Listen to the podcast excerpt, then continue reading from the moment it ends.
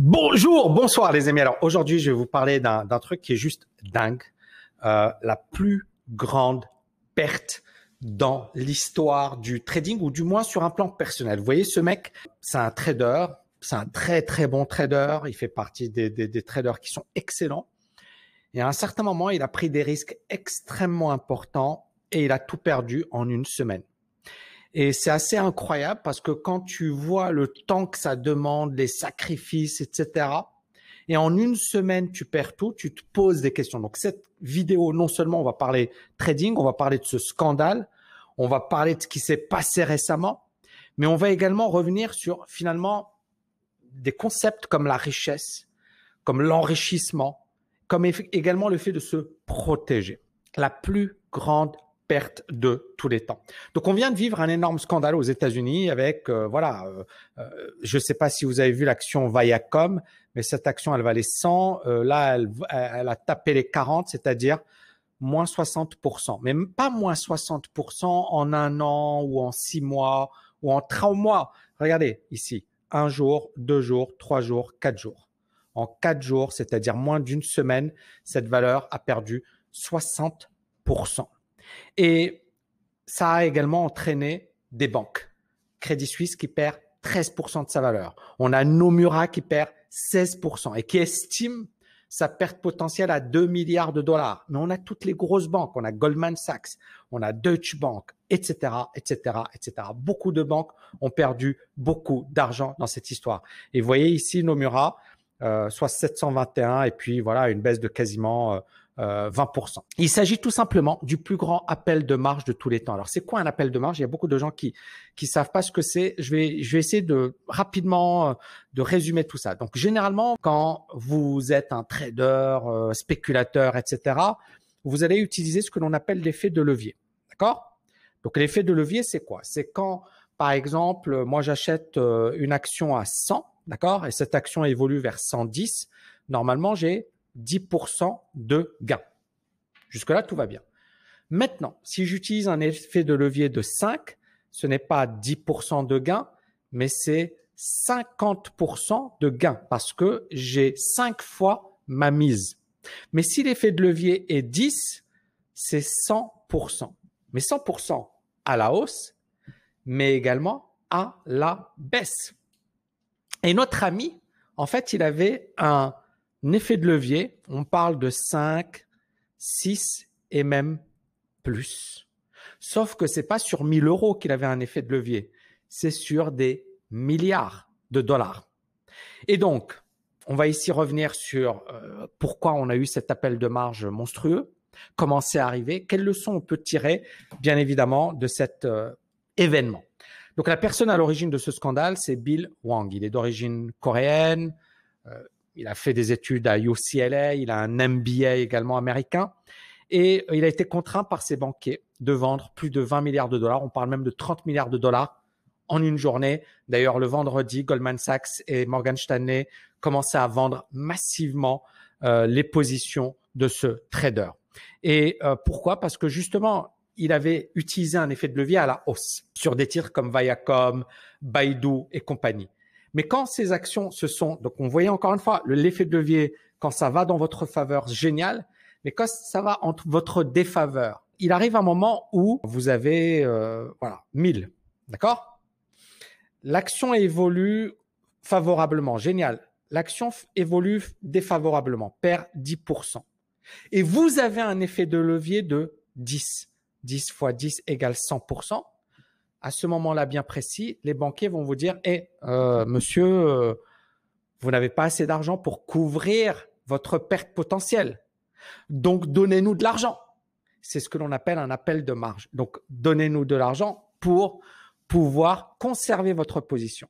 Mais si vous ne, faites pas euh, cet appel de marge et si vous ne nous donnez pas d'argent, qu'est-ce qu'on va faire? Eh bien, on va vendre vos positions.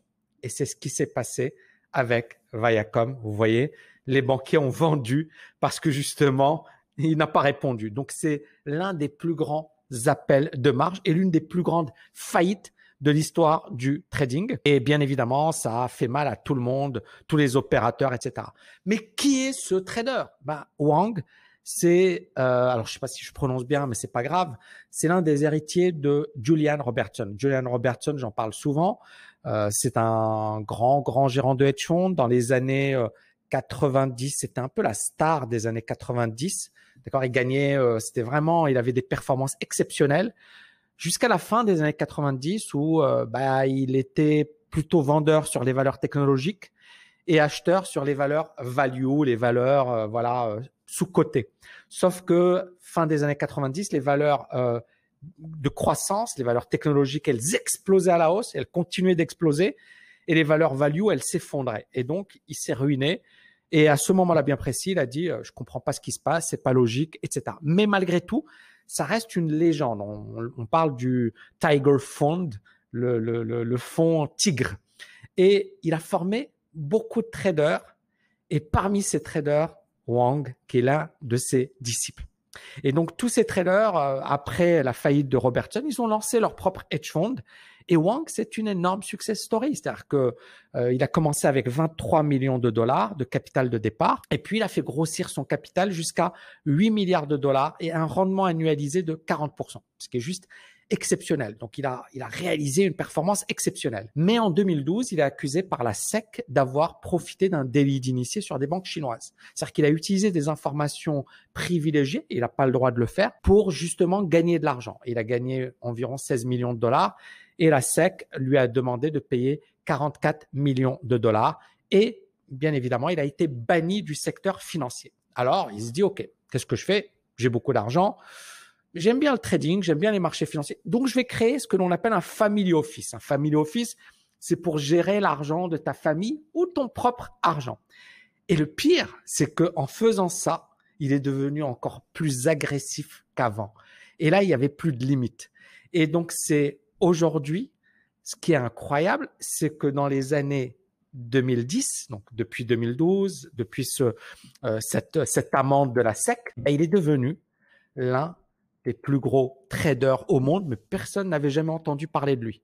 Et il avait créé l'une des plus grosses fortunes au monde. Bon, 10 milliards, c'est l'une des plus grosses fortunes. Et en fait, cette fortune, elle a disparu en une semaine chrono. C'est ça ce qui est incroyable. Et donc, euh, on parle de voilà de, de, de, cette fortune qui est qui s'est évaporée en quelques jours. Et les actifs de Wang auraient atteint euh, durant cette période 5 à 10 milliards de dollars. Et ses positions dépassaient les 50 milliards de dollars et on parle même de 100 milliards de dollars. Pourquoi? Parce que les banques ont dit on va te prêter de l'argent. Et pourquoi elles vont lui prêter d'argent? Parce qu'il leur faisait gagner beaucoup d'argent, parce que il versait aux banques ce que l'on appelle des commissions, c'est-à-dire qu'à chaque fois qu'ils faisaient des transactions, eh ben, euh, ils payaient des commissions. Et donc à partir de là, bah, ces banques se sont dit waouh, c'est un super client, il est génial, etc. Bingo, on va travailler avec lui. Mike Novogratz, qui est un ancien associé de Goldman Sachs, a d'ailleurs dit c'est sans doute la plus grande destruction de richesse personnelle de l'histoire. Et comme ça, en une semaine, le gars, il a perdu des milliards, il s'est ruiné. La valeur du portefeuille, vous voyez ici les valeurs qu'il avait. Il avait Baidu, euh, Viacom, etc. Donc toutes ces actions qu'il avait en portefeuille. Et vous voyez ici ces actions qui, depuis le début de l'année, qui progressaient gentiment. Et puis là, poum, elles sont toutes effondrées, chuté de 46%. Donc la valeur du portefeuille a, chuté de 46% la semaine dernière et ça a effacé tous les gains de 2021. Mais ce n'est pas la première fois. C'est-à-dire que Wang, il a déjà eu la même chose. Il a déjà vécu la même chose sur Volkswagen. Fin 2008, il avait euh, vendu, à découvert Volkswagen. Sauf que Porsche a créé la surprise. Vous voyez ici, Porsche a déclaré avoir augmenté ses participations dans Volkswagen. Et donc, tous ces traders qui étaient vendeurs par là, d'accord, ils pensaient que ça allait baisser. Ce qui s'est passé, c'est que le titre Volkswagen a explosé à la hausse. On parle de 82% en un jour. Donc, le titre, il a littéralement explosé à la hausse et beaucoup de traders ont soit été ruinés, soit ont perdu beaucoup d'argent. D'ailleurs, notre ami a perdu 23% en 2008. Il a fini l'année perdant sur ce titre. Donc, on voit un peu l'histoire, on voit un peu l'historique, on voit un peu le personnage, etc. On en arrive à Goldman Sachs. Alors, Goldman Sachs, la banque la plus détestée du monde. Et Goldman Sachs, ils n'ont pas voulu de Wang. Ils lui ont dit, on veut pas de toi comme client parce que tu as euh, délit d'initié, tu as des problèmes avec la on ne veut pas de toi comme client. Et puis en fait, le mec, il a commencé à grossir, grossir, grossir, grossir. Et là, Goldman Sachs, il a vu, OK, il y a des dizaines de millions de dollars de commissions. Waouh, euh, c'est beaucoup d'argent. Et nous, on touche rien à ce gâteau. Euh, Morgan Stanley, JP Morgan, Nomura, tout le monde gagne, sauf nous. Donc, qu'est-ce qu'ils se sont dit? Ils se sont dit, OK, on va reprendre notre ami comme client. Et c'est ce qu'ils ont fait. Ils ont repris Wang euh, comme client. Ils l'ont retiré de leur liste noire. Alors que, voilà, ils ont déjà plein de scandales. La Libye, OneMDB en Malaisie, ça. Goldman Sachs, c'est la banque, encore une fois, sulfureuse par excellence. La Grèce, d'ailleurs, je vous ferai une vidéo sur le sujet. Et donc à partir de là, ils ont dit ok, bah, on va on va redevenir euh, client avec lui, on va faire du business avec euh, avec Wang. Et là, vous voyez, ils ont fourni des milliards de dollars de crédit euh, à Wang pour qu'il puisse continuer euh, son trading, etc. Et euh, pourquoi ils ont pu le faire? Parce que justement, Wang, il n'apparaît nulle part. C'est un family office, c'est-à-dire bon, voilà, c'est quelqu'un d'indépendant, il gère son argent, il n'a pas de clients, donc on s'en fiche. Et la SEC ne va pas, c'est-à-dire l'équivalent de l'AMF aux États-Unis, ne va pas lui demander des comptes. Donc aux États-Unis, vous le savez, et même en France, et même dans beaucoup de pays, dès que tu as une participation de plus de 5% dans une société, tu dois divulguer ta position. Et bien évidemment, les transactions ultérieures. Qu'est-ce que tu veux faire? Eh ben, quand tu as un family office, tu ne le fais pas. Et quand tu as un family office, mais en plus, tu as des participations créées avec des produits dérivés, et notamment ici des swaps, en dehors des marchés. Donc ça veut dire que ces positions, les banques les mettaient dans les bilans. Et vous voyez encore une fois le problème et pourquoi ça a touché les banques, pourquoi Crédit Suisse, Nomura se sont effondrés en bourse, parce que elles ont ces positions dans leur bilan bancaire. Wang n'a pas à déclarer. Les banques se disent bon ben on va y voir que du feu et on gagne du pognon. Donc ils ont laissé faire et ils ont contribué à cette spéculation de dingue de Wang. Pourquoi? Parce qu'on est dans un univers aujourd'hui incroyable. Et donc, peut-être qu'il a jamais possédé les titres, sauf qu'il avait des positions juste énormes sur certaines, euh, sur certains titres. Et euh, les family office, comme je le disais, donc c'est effectivement gestion de l'argent familial, et ils ne sont pas tenus de divulguer leurs actionnaires, leurs dirigeants et les montants qu'ils gèrent. Et donc à partir de là, c'est la discrétion Total. Et donc à partir de là, comme le marché s'est retourné, on a eu cette situation d'appel de marge que j'ai définie tout à l'heure, c'est-à-dire que quand tu as une situation où euh, tu n'as pas assez d'argent pour couvrir tes pertes, eh bien les banques te demandent ou tes courtiers te demandent de mettre de l'argent. Et comme il n'avait plus d'argent, il avait finalement mis tout, son capital, eh bien les banques ont été obligées de déboucler euh, leur position. Est-ce que ça peut avoir des conséquences sur le système bancaire? Pas forcément, parce que vous avez vu avec l'argent qui a été mis en place par euh, euh, la SEC, par les banques centrales, pardon, par les banques centrales, la Fed, etc. Franchement, il y a beaucoup d'argent et les banques sont aujourd'hui euh, probablement très protégées, je dirais. Maintenant, il y a d'autres hedge funds qui vont suivre parce que il n'était pas le seul et il y avait d'autres hedge funds qui avaient des positions sur ces mêmes actions. Alors les leçons à tirer, il y en a plusieurs. Tout d'abord, c'est assez incroyable, c'est-à-dire le gars, il était déjà multimilliardaire. Le gars, il, était déjà méga libre financièrement. Qu'est-ce qui lui a pris? Qu'est-ce qui lui a pris? La folie des grandeurs? L'envie de briller? L'envie de faire l'histoire? Même pas, il était discret. Un, un désir de vengeance? Parce qu'il a été rejeté par euh, euh, la SEC, par les et il a voulu se prouver ou prouver quelque chose. Euh, cette euh, histoire nous prouve une chose, c'est que si un gros trader comme Wang se fait décimer comme ça, je pense que le petit trader qui a un petit capital, il doit être encore plus vigilant. Donc, la règle numéro un pour moi, c'est la protection. C'est que quand tu as atteint un niveau comme ça, tu fais pas le con, tu, tu, tu prends pas des risques aussi importants. Et lui, il l'a fait. Deuxièmement, éviter l'effet de levier quand c'est possible. Ne l'utilisez que sur une partie de vos capitaux et ne l'utilisez que parce que voilà, il y a une situation qui est vraiment géniale, mais ça ne doit jamais, au grand jamais, vous mettre en danger. Et enfin, la question, voilà, clé pour moi, c'est que quand tu es au top niveau, tu dois plus penser à, euh, ou alors si tu y penses, tu penses de manière euh, euh, carrée, rationnelle. Mais t'es pas là pour euh, grappiller de l'argent. Tu dois te protéger d'abord. Alors après, moi j'avais mis euh, la cupidité. Et c'est bizarre parce que ce mec-là, en fait, quand tu étudies, apparemment c'était un bon chrétien. C'était quelqu'un qui disait moi l'argent n'est pas intéressant. Il utilisait son argent pour des associations pour aider les autres. Donc c'est pas le salopard, enfin d'après ce que j'ai lu, c'est pas le gars qui vient qui qui est arrogant, c'est un mec discret, c'est un mec. Euh, mais qu'est-ce qui lui a pris?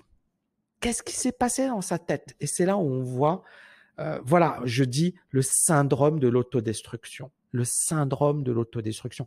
C'est-à-dire nous avons en nous, et c'est ça ce qui est dingue, c'est tout peut aller très bien dans ta vie tout peut se dérouler à merveille, mais à un certain moment, il y a cette petite voix qui nous dit non mais c'est pas assez, ou tu dois en faire plus, ou tu dois faire ci et tu dois faire ça, et c'est là où tu t'auto-détruis. C'est pour ça que moi j'insiste beaucoup sur la gratitude. Vous savez, il y a beaucoup de gens qui me disent Tami, mais tu pourrais faire ci, mais tu pourrais faire ça, mais ceci, mais cela. Mais à un certain moment, moi je sais que j'ai frôlé la mort. Et peut-être à la même période que lui, parce que lui, c'est 2012, la SEC, moi, c'était en 2009, hein, où j'ai frôlé la mort. J'ai tout perdu à un certain moment. J'ai vécu une vie misérable. Et franchement, les leçons que j'en ai tirées, c'est que la vie, elle est courte. C'est que toujours, toujours avoir une vision long terme, les amis. Une putain de vision long terme. L'éthique doit l'emporter sur les gains à court terme. Ta vision doit l'emporter sur ce que je vais gagner. Moi, je, voilà, j'ai une belle communauté, euh, je peux gagner de l'argent facilement. Il y a plein de choses sur des choses qui sont pas claires. Vous savez, on me contacte, on me dit, mais Tami, toi, tu pourrais faire ci, tu pourrais faire ça, tu pourrais. Et en fait, il y a des gens, ils me disent, Tami, euh, tiens, je vais te faire gagner des millions rapidement, tiens, ce Mais je, je vous assure. Et moi, je rigole. Pourquoi? Parce que je m'en fiche de gagner de l'argent rapidement ou facilement. Regardez cet exemple.